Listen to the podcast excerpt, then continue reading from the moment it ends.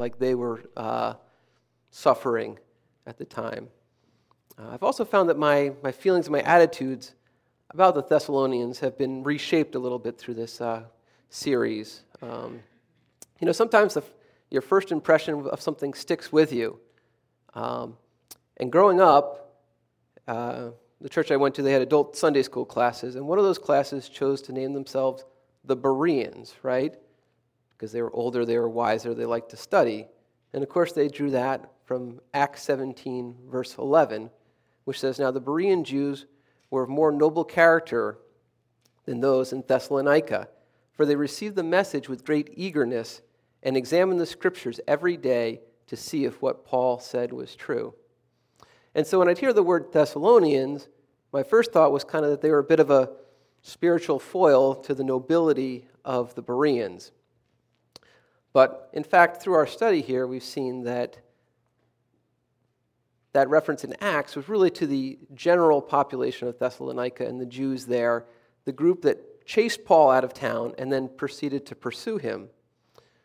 The church, the believers in Thessalonica, are actually doing pretty well, we'll say, right? Um, their church, we've learned that they're growing under persecution. And we see that Paul compliments them. And for the most part, he has positive things to say. We know, we know the character of Paul. We know that if you're messing up, he's going to tell you. And we don't, we don't see very much of that. So today we're in Second Thessalonians chapter two. Um, and let's just take a quick look at what we're going to learn today. Um, we're going to see what we can learn from the second coming of Christ. Uh, we're going to spend the bulk of our time on that. And then we're also going to touch upon Paul's heart for the Thessalonians, which has been uh, a recurring uh, theme throughout this series that we've been focusing on. So let's just take a look at our text for today. And uh, I'm working off of the N I V. Um, and you can pretty much stay in Second Thessalonians. And I think most of the other quotes I have from the Bible I'm going to project up. Or you can try flipping around, but I know it gets to be a, a bit of an exercise. So today, concerning the coming of our Lord Jesus Christ and our being gathered to him, we ask you, brothers and sisters, not to become easily unsettled or alarmed by the teaching allegedly from us, whether by a prophecy or by word of mouth or by a letter, asserting that the day of the Lord has already come. Don't let anyone deceive you in any way, for that day will not come until the rebellion occurs and the man of lawlessness is revealed, the man doomed to destruction. He will oppose and exalt himself over everything that is called God or is worshipped, so that he sets himself up in God's temple, proclaiming himself to be God. Don't you remember that when I was with you, I used to tell you these things, and now you know what is holding him back, so that he may be revealed at the proper time. For the secret power of lawlessness is already at work, but the one who holds it back will continue to do so till he is taken out of the way. And then the lawless one will be revealed, whom the Lord Jesus will overthrow with the breath of his mouth and destroy by the splendor of his coming. The coming of the lawless one will be in accordance with how Satan works. He will use all sorts of displays of power through signs and wonders that serve the lie, and all the ways that wickedness deceives those who are perishing. They perish because they refuse to love the truth and so be saved. For this reason, God sends them a powerful delusion so that they will believe the lie, and so that all will be condemned who have not believed the truth but have delighted in wickedness. There's a great deal of uncertainty that comes with examining the uh, the end times. And I must admit, as someone that's been assigned to teach on it, there's a certain amount of anxiety that comes when approaching this, this topic. When we think about the Lord Jesus Christ, while he was here on earth, and the wonderful knowledge he had, he even admitted that certain parts of the end times were hidden from him. We read in Mark chapter thirteen, verse thirty-two, "But about that day or hour no one knows, not even the angels in heaven, nor the Son, but only the Father." So the question is, what do we do with a topic that wasn't even fully revealed to Christ while he was here on earth? Well, in part, I believe that some of that was revealed to him after he ascended. And the reason I believe that is that Revelation chapter one starts out with, "The revelation from Jesus Christ, which God gave him to show his servants what must soon take place."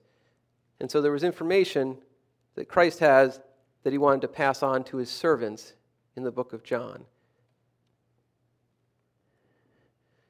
And John was given that task. It says in Revelation four, verse one, "After this I looked up, and before me was a door standing open in heaven. And the voice I had heard speaking to me like a trumpet said, 'Come up here, and I will show you what must take place after that.'" So certain things John's told he's going to, they're going to be revealed to him. Um, but then even some of the things that were revealed to him were meant to be kept hidden. We read in Revelation chapter ten, "And he gave a loud shout like the roar of a lion. When he shouted, the voice of the seven thunders spoke. And when the seven thunders spoke, I was about to write. But I heard a voice from heaven say, 'Seal up what the seven thunders have said, and do not write it down.'" And I underlined the word "not" myself. Um, so we have information that was given in the book of Revelation, and information about the end times is actually scattered throughout the Bible. We know that it's addressed in the book of Daniel. It's addressed in the book of Isaiah. It's hinted at in the book of Genesis. It's a topic of the New Testament. Jesus taught on it. Paul taught on it. Uh, and then we have the book of uh, Revelation. And much of what is revealed is presented through symbolism and allusions and allegories.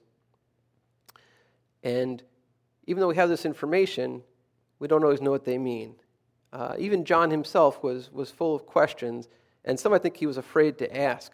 Uh, we see in Revelation chapter seven, it says, "Then one of the elders asked me, 'These in white robes, who are they and where did they come from?' I answered, 'Sir, you know.' And he said, 'These are they who have come out of the great tribulation.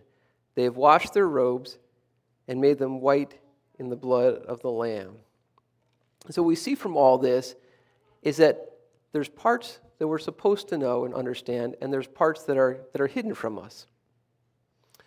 And I think if anyone is honest with themselves, when they read the book of Revelation and they look at the other references to the coming of the day of the Lord, the end times, that nobody has it all figured out. Nobody has figured out exactly when it is, who all these um, descriptions are of as far as the individuals involved, or even what the events themselves are really going to look like when they when they play out.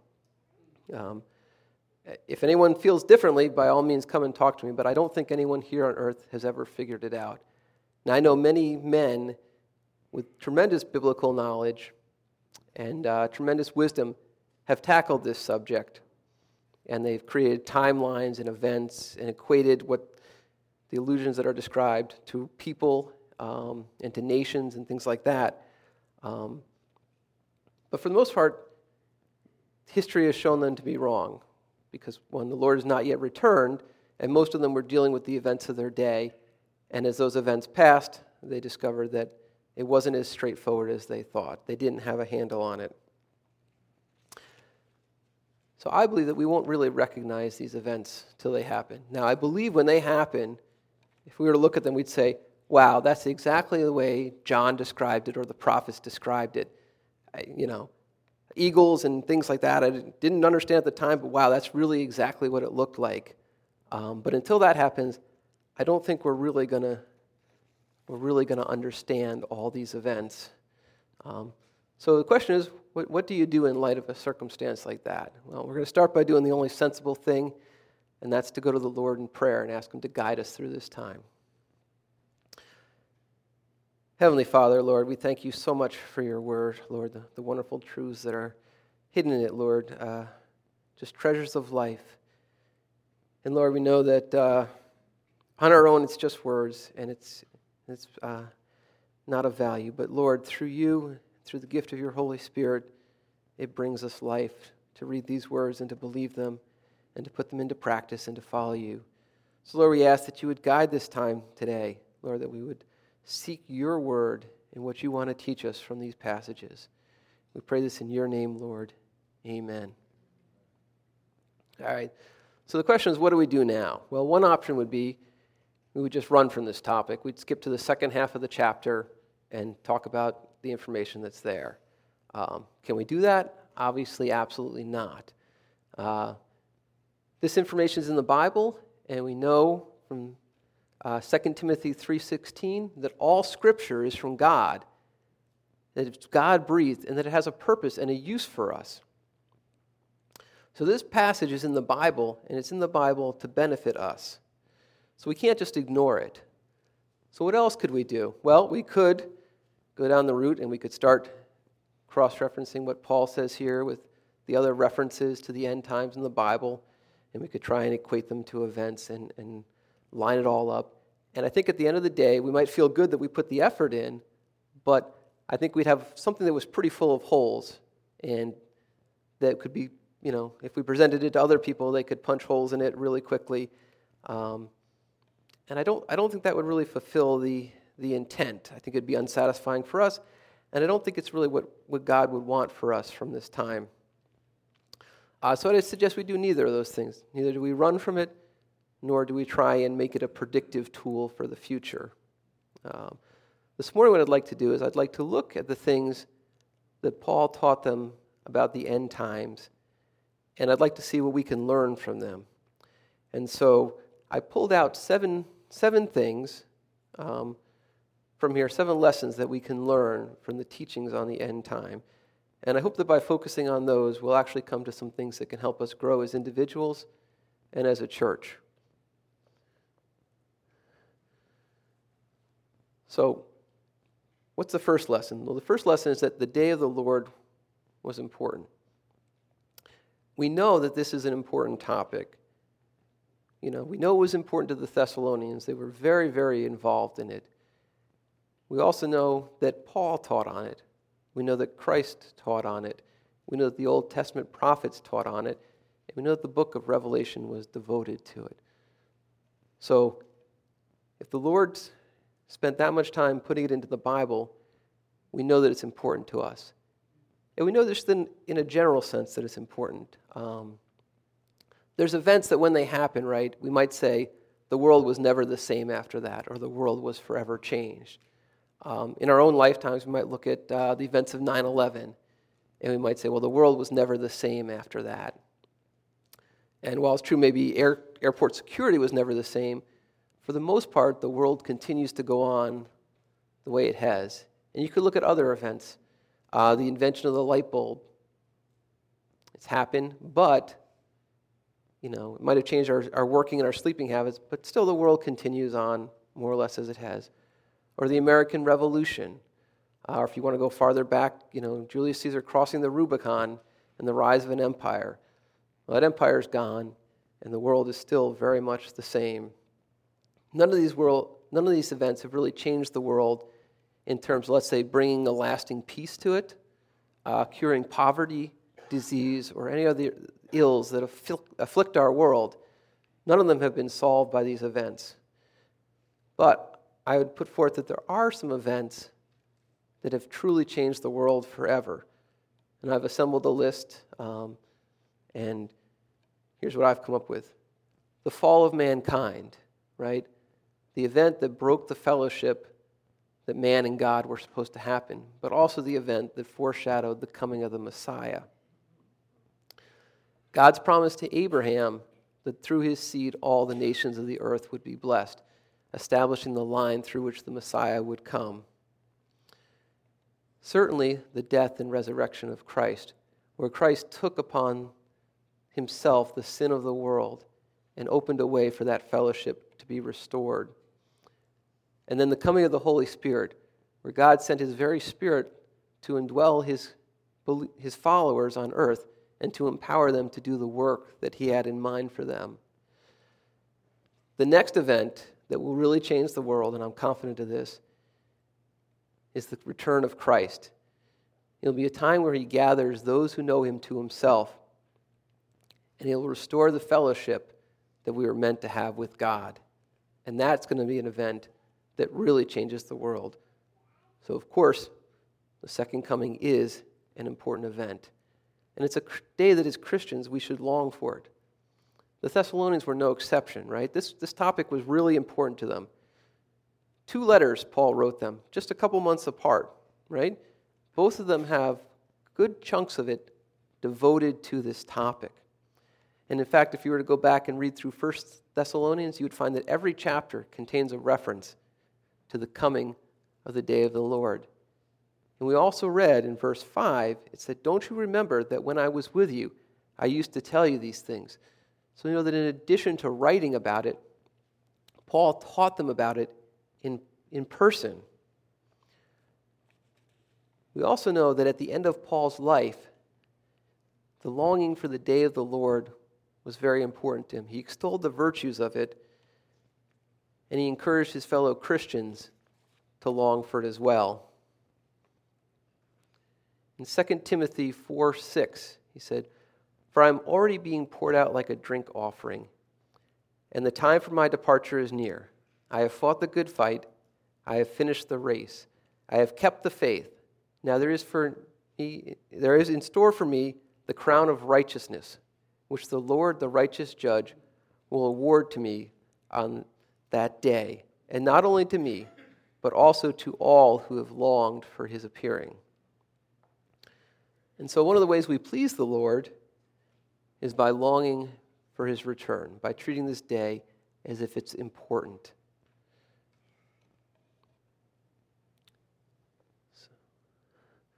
So what's the next the next lesson we want to tease out of this? Well, it's that looking forward to this day should be part of our worship, because it shows confidence in the promises that the Lord made to us.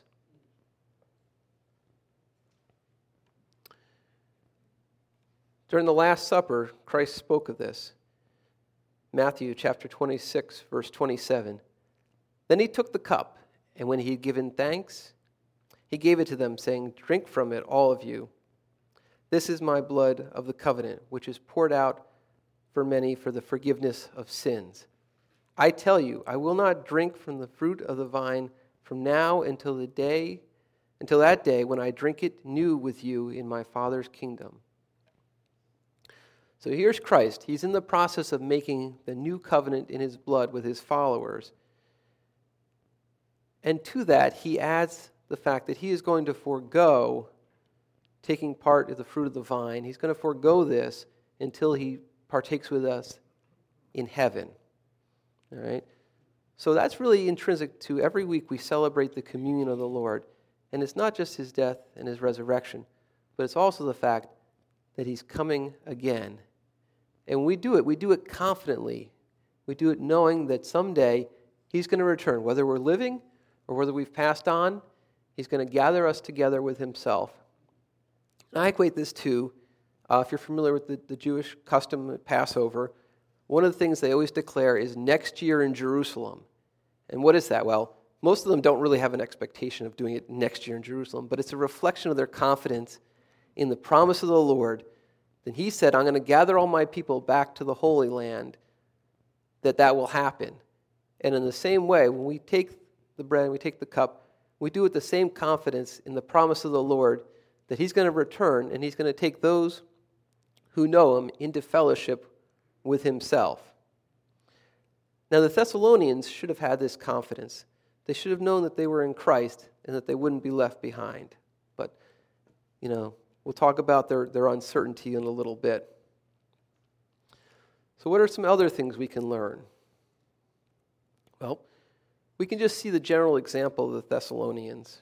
Um, so two weeks ago, Rocco spoke also on the coming of the day of the Lord. Um, and while the day of the Lord results in the faithful being gathered to him, it also initiates the time of tribulation and leads towards the time of great tribulation. Now think about the Thessalonians, right? They're here suffering under persecution.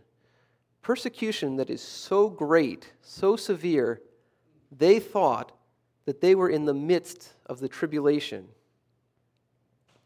And when we read the book of Revelation, again, there's much we don't understand, but what makes what's very clear in there is that there are some very, very hard times ahead for those that go through the tribulation.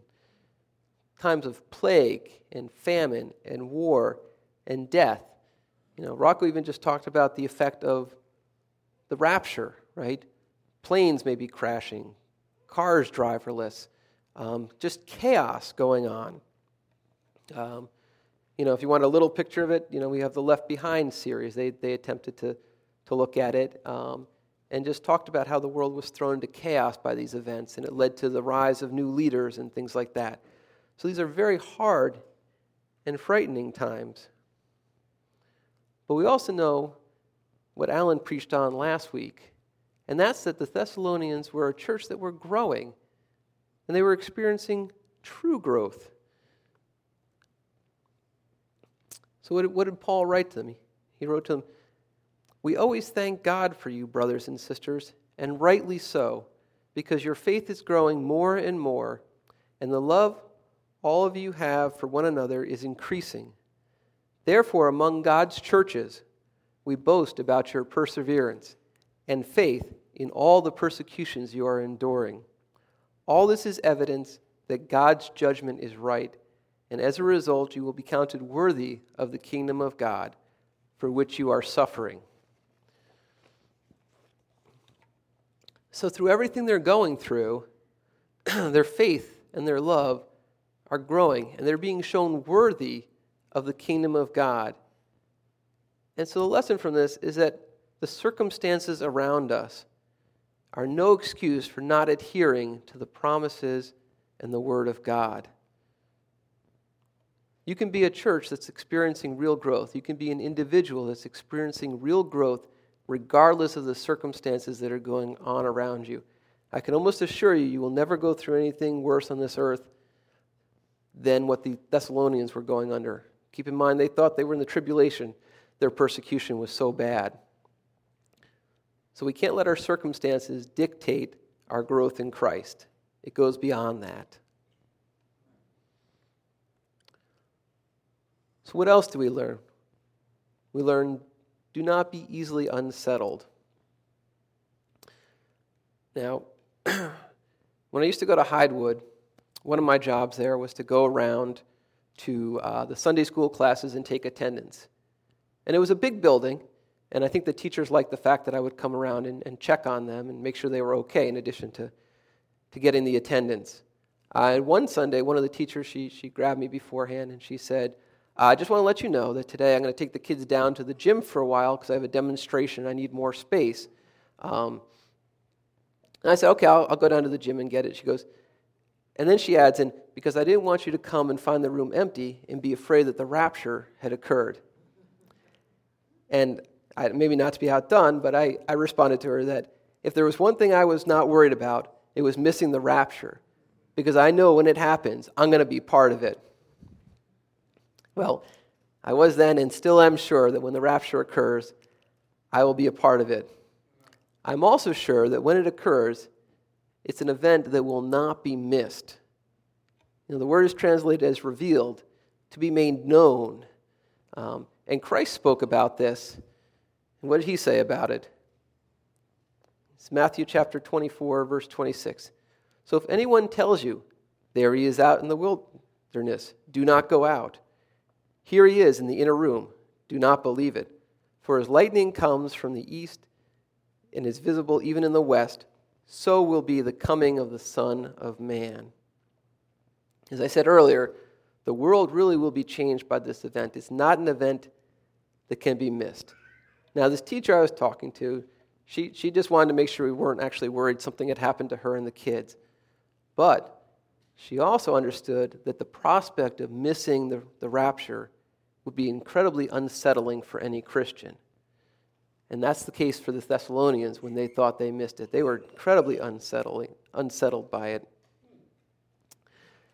And what I put forth is that being unsettled in that fashion is a weakness for the church, and it's one of the few things we have here that Paul did chastise the Thessalonians for. And we can see and we know that many people have wandered away from the will of God by becoming unsettled by the events around them. Now, perhaps one of the most clearest examples is King Saul, right? He's there. He's there's a battle about to happen. There's events unfolding around him that he feels he has no control over. He's supposed to wait for Samuel to make the sacrifice, right? But he goes ahead. He decides he can't wait for Samuel, and he makes the sacrifice himself. And as a result, he, he loses his kingdom.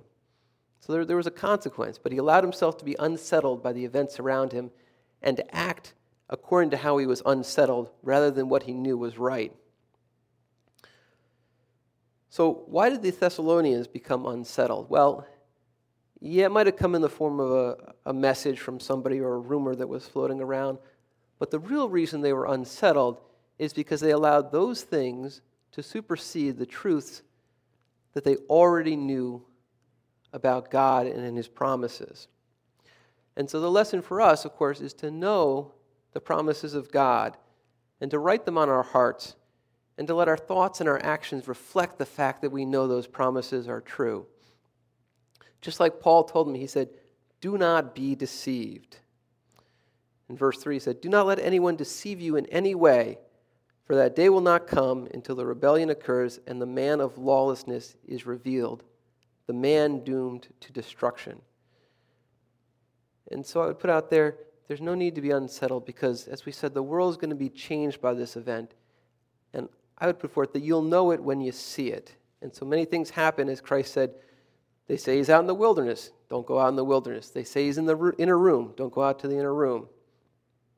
You'll know it when you see it. And I have an example from, from my life. Uh, when I was a freshman, I joined the cross-country team. And uh, so I've never done cross-country before.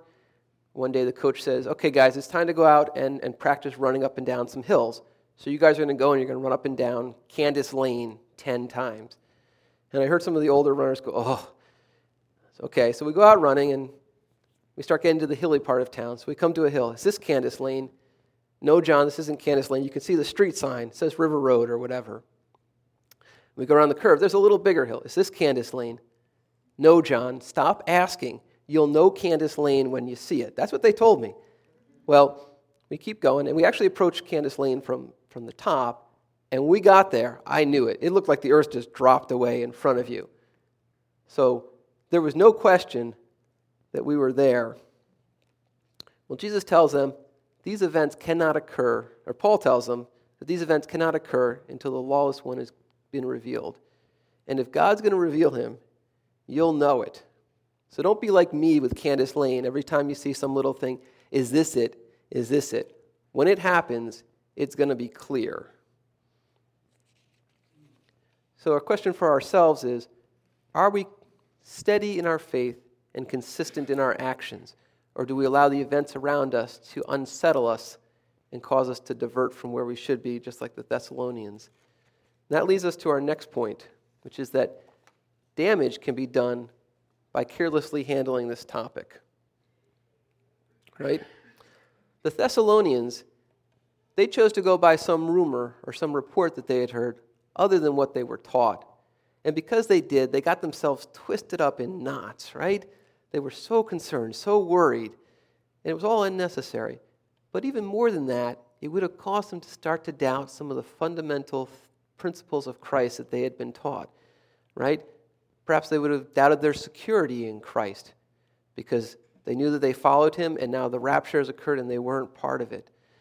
Or maybe they would question whether they were ever saved before, and that is not something that Christ wants for his people.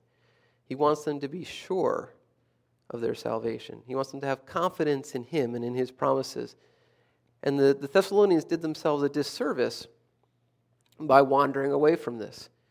And the Thessalonians were not the last to make this mistake. Uh, Rocco spoke about a number of people who have tried to take the events um, of the end times, of the coming of the Lord, and uh, predict them, maybe for their own purposes, or just because they saw things unfolding around them that they couldn't understand. Um, he went through quite a number of people that have all been proven wrong. Uh, I'm just going to give you one example, and that's obviously Harold Camping, right? And so where do people go when they need information that's not in the Bible? Well, you go to Wikipedia. And so what does Wikipedia say about Harold Camping? It says, he was an American Christian radio broadcaster, author, and evangelist. Beginning in nineteen fifty-eight, he served as president of Family Radio, a California-based radio group that broadcast to more than one hundred fifty markets in the United States. And you'd look at that and you'd say, wow, what a guy. You know, Christian radio, spreading the gospel, author, doing everything he's supposed to. But it also says about him, Camping predicted that Jesus Christ would return to earth on May twenty-first, two thousand eleven, whereupon the saved would be taken up to heaven in the rapture, and there would be following five months of fire and brimstone and plagues upon the earth, with millions of people dying each day, culminating in October twenty-first, two thousand eleven, with the final destruction of the world. He had also previously predicted that Judgment Day would occur on or about September sixth, nineteen ninety-four. His prediction was widely reported, in part because of the large-scale publicity campaign by Family Radio. It prompted ridicule from atheist organizations and rebuttals from Christian organizations. Now, when you say the name Harold Camping, which of these two pieces of information do you think pop into people's heads today? Most people will remember the chaos and the disillusionment that occurred because he wrongly predicted the end of the world. Likewise, the Antichrist has been a topic that people have handled improperly, and has given the church a reputation for slapping that label on anyone we just don't like. Um, you know, if you dig through church history and the history of the world, you'll see that there's always been a ready supply of men that could be pegged as the man of lawlessness. And perhaps this is by design, but people have taken it upon themselves to make that assignment of who that man is many times. Many thought it was Nero. Well, Nero is long gone. Some people just by default made it the next Roman emperor that came along. After the Reformation, some people thought it was the Pope, right? He had set himself up in the temple of God as in charge of the church, and it was just one step for him to take that a little farther and make himself the man of lawlessness. Uh, in the last century, people have looked at, you know, men of terrible evil like Hitler and Stalin and said, well, they must be the Antichrist. People have also used what's known as gemetrics, which is to look at um, letters, assign them values, and try and get to that number six six six, which is in the Old Testament. Um, and people have gone through all sorts of gymnastics to prove different Roman emperors and different people throughout history fall into that category. In fact, one time in college, I received an email, one of those email chains that used to go around, that took the letters in Barney, the purple dinosaur, and came up with the number six six six from that somehow. Um, you know, while, it, while Barney is not my favorite character, he certainly doesn't fit the bill. And I don't think it pleases the Lord when people do this, right? We know that there are forces working against the Lord. He promises that. But the revelation of the lawless one is his responsibility. It's not something to be determined by our own cleverness. All right? He's made, he's made it clear that there are things we just don't know, that the hour and the day are unknown. So I would say that if this topic is handled properly, it will make us long for the day of the Lord and the fellowship that we'll enjoy with him, right? But if we handle it poorly, it's going to lead to anxiety. It's going to lead to disunity. It's going to lead to disgrace being brought on the church from within and without. And I would put forth that whatever reflects poorly on the church and our, the church's behavior would reflect poorly on our Lord Jesus Christ. And therefore, we should not engage in such behaviors. So what else do we learn? Well, we learn in this that God has both the power and the plan. We can see through Paul's discourse on this topic that everything is under his control, even when it looks like things are going haywire.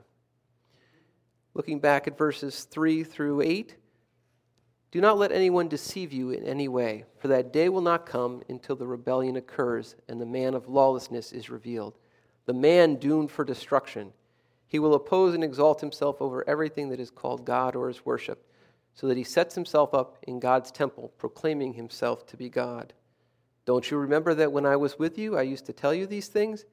And now you know what is holding him back, so that he may be revealed at the proper time. For the secret power of lawlessness is already at work, but the one who now holds it back will continue to do so until he is taken out of the way. And then the lawless one will be revealed, whom the Lord Jesus will overthrow with the breath of his mouth and destroy with the splendor of his coming." So the first thing from Paul, he says, don't let anyone deceive you. He's, he's saying God has already told you what is going to happen, and these events are going to happen exactly as God has promised, because he's in control of it all the way through. It says, the day will not come until the man of lawlessness is revealed. And again, here we see that God is the one that controls the revelation of the man of lawlessness. We also see that the man of lawlessness is doomed for destruction. Now, we live within the timeline, right? One thing happens, then another thing happens, then another thing happens. God does not. God has already destroyed the man of lawlessness. And so for us, while it's still in the future, it's as good as if it's already happened. Right? We also read about how the man of the lawlessness is being held back until the proper time. He can't even reveal himself until God removes the obstruction. And finally, the man of lawlessness will be defeated by Christ. And it's not going to be a great clash of arms or a long battle filled with heroic deeds, or great tactical maneuvering. What does it tell us? It tells us that Jesus Christ will overthrow him with the breath of his mouth and destroy him by the splendor of his coming. And this thought is echoed throughout the Bible. In the book of Isaiah, we read, "He will strike the earth with the rod of his mouth, and with the breath of his lips he will slay the wicked." We also read in Revelation how it describes Christ coming on a horse with a sharp sword from his mouth, and that sword slays his enemies. And I think there's general consensus on this point, is that means he will speak a word and his enemies will be defeated, because he is in complete control of the events. So what's the, the last point? The last point is, what's the call to action? Well, I would submit that related to this topic, there is not a call to action. Now, before you get too excited about that, what you have to look at is the teaching that came on this topic, right? The day and the hour is unknown. This is not some test that's coming up that we can know about and cram for in the last couple of days. Rather, we look at the teachings and the parables of Christ. And the command always there was, be ready, right? There was always an event that was unknown. The bridegroom was returning, the king was returning, the master was returning, and he wanted to find his servants about his work. And so the command and the call to action is a continuous command. Be ready. Live every day in the promises of God as if he was returning that day, because that is what he told you to do, whether it happens now or ten thousand years from now.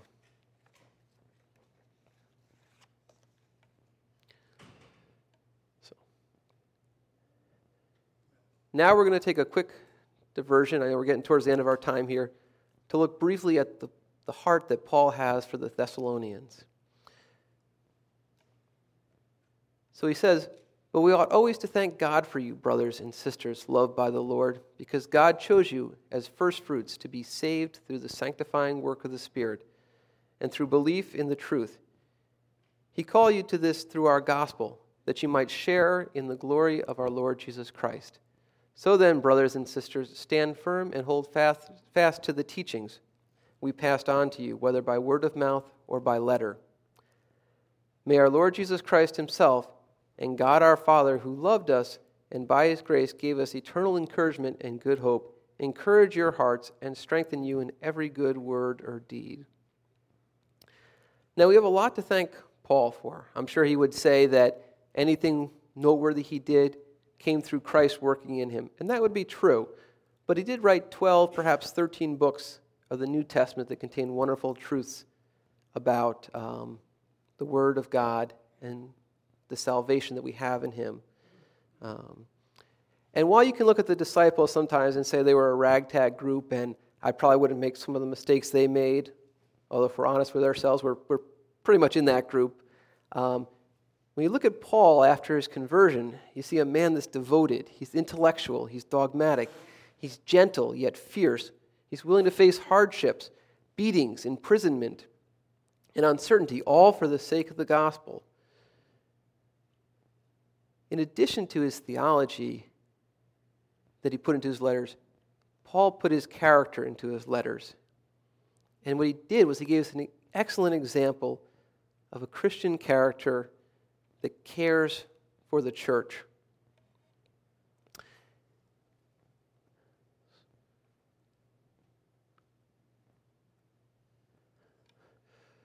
So in the book of First Thessalonians, Paul describes his feelings towards the church as being like a child, but also like a mother and a father. And these are some of the characteristics that we would pull out of that, that he was meek, that he was loving, he was firm, he was encouraging. And we see those attitudes repeated here in Second Thessalonians, right? He's just written to them a couple months before, now he's writing to them again, and it's the same topic. I liken this to a child that's afraid of a thunderstorm, right? They're afraid of the storm, you comfort them through it, everything's good.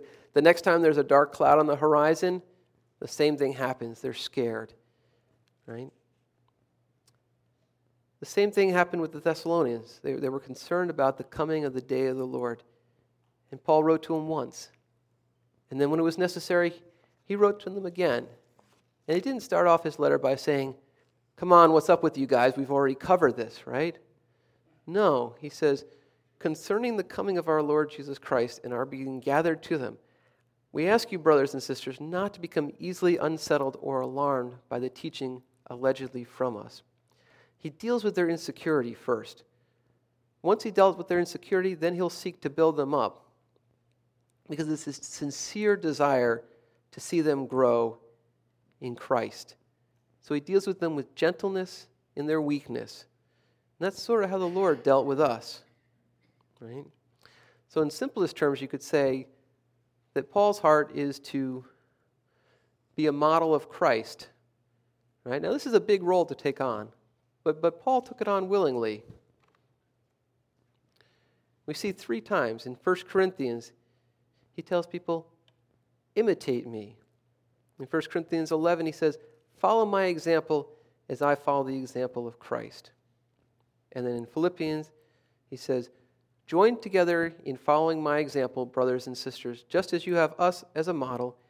Keep your eyes on those who live as we do. So, now if we're honest with ourselves, we might avoid taking on the mantle of a follower of Christ, right? It places a very high level of expectation on us, right? We'd rather be known as the nice guy who does well and gets along under his own power, as opposed to having the exact same set of actions and being compared to the perfection of Christ and realizing that we continue to fall short and have that pointed out to us. Well, yes, if we do set that up as the standard, we will fail, and God deals with us gently. But Paul was willing to carry the mantle as a reflection of Christ and encourage people to imitate him. And through the Holy Spirit, there's nothing that stops us from doing the same thing. And finally, we see Paul as an encourager, right? He has reassured them, then he instructs them, then he encourages them. And I see this as a complete process. The Thessalonians are going in the wrong direction. So first he reassures them. He says, stop, stop. He stops them. Then he teaches them. He says, no, these, these events can't occur until the Lord allows them. He points them in the right direction. And then he encourages them in Christ. And that pushes them, now that they're on the right direction, to move that way. And of course, just as Paul challenges the Corinthians and the Philippians to imitate his behavior as he imitates Christ, that should also be our goal. And I want you to think about what this place would be like if we took it upon ourselves, not under our own power, but through the Holy Spirit, to make sure that our lives were a reflection of Christ, and that we could look at each other as an imitation of Christ and imitate each other that way. This would be an incredible place, but more importantly than that, think about how pleasing it would be to the Lord if his people were committed to being imitators of him. It's one of the things he calls us to do. Let's pray. Heavenly Father, we thank you so much for this teaching. Uh, some of it is hard, Lord, hard to understand. We know through your Holy Spirit Lord, that it will be profitable to us. Lord, we pray that we would be like the Thessalonians where they were strong, that we would avoid their mistakes. Lord, we also pray that we would be like Paul, Lord, not on our own strength, but Lord, through you, we would have so much confidence in the love you have for us and the fellowship we have with you, and that we're walking in your ways, Lord, that we could tell other people, imitate me as I imitate Christ. Lord, it's our desire to live lives like that, not because of the acclaim they will bring us, Lord, but because of the honor and glory that they will bring you. We pray this in your name, Lord. Amen.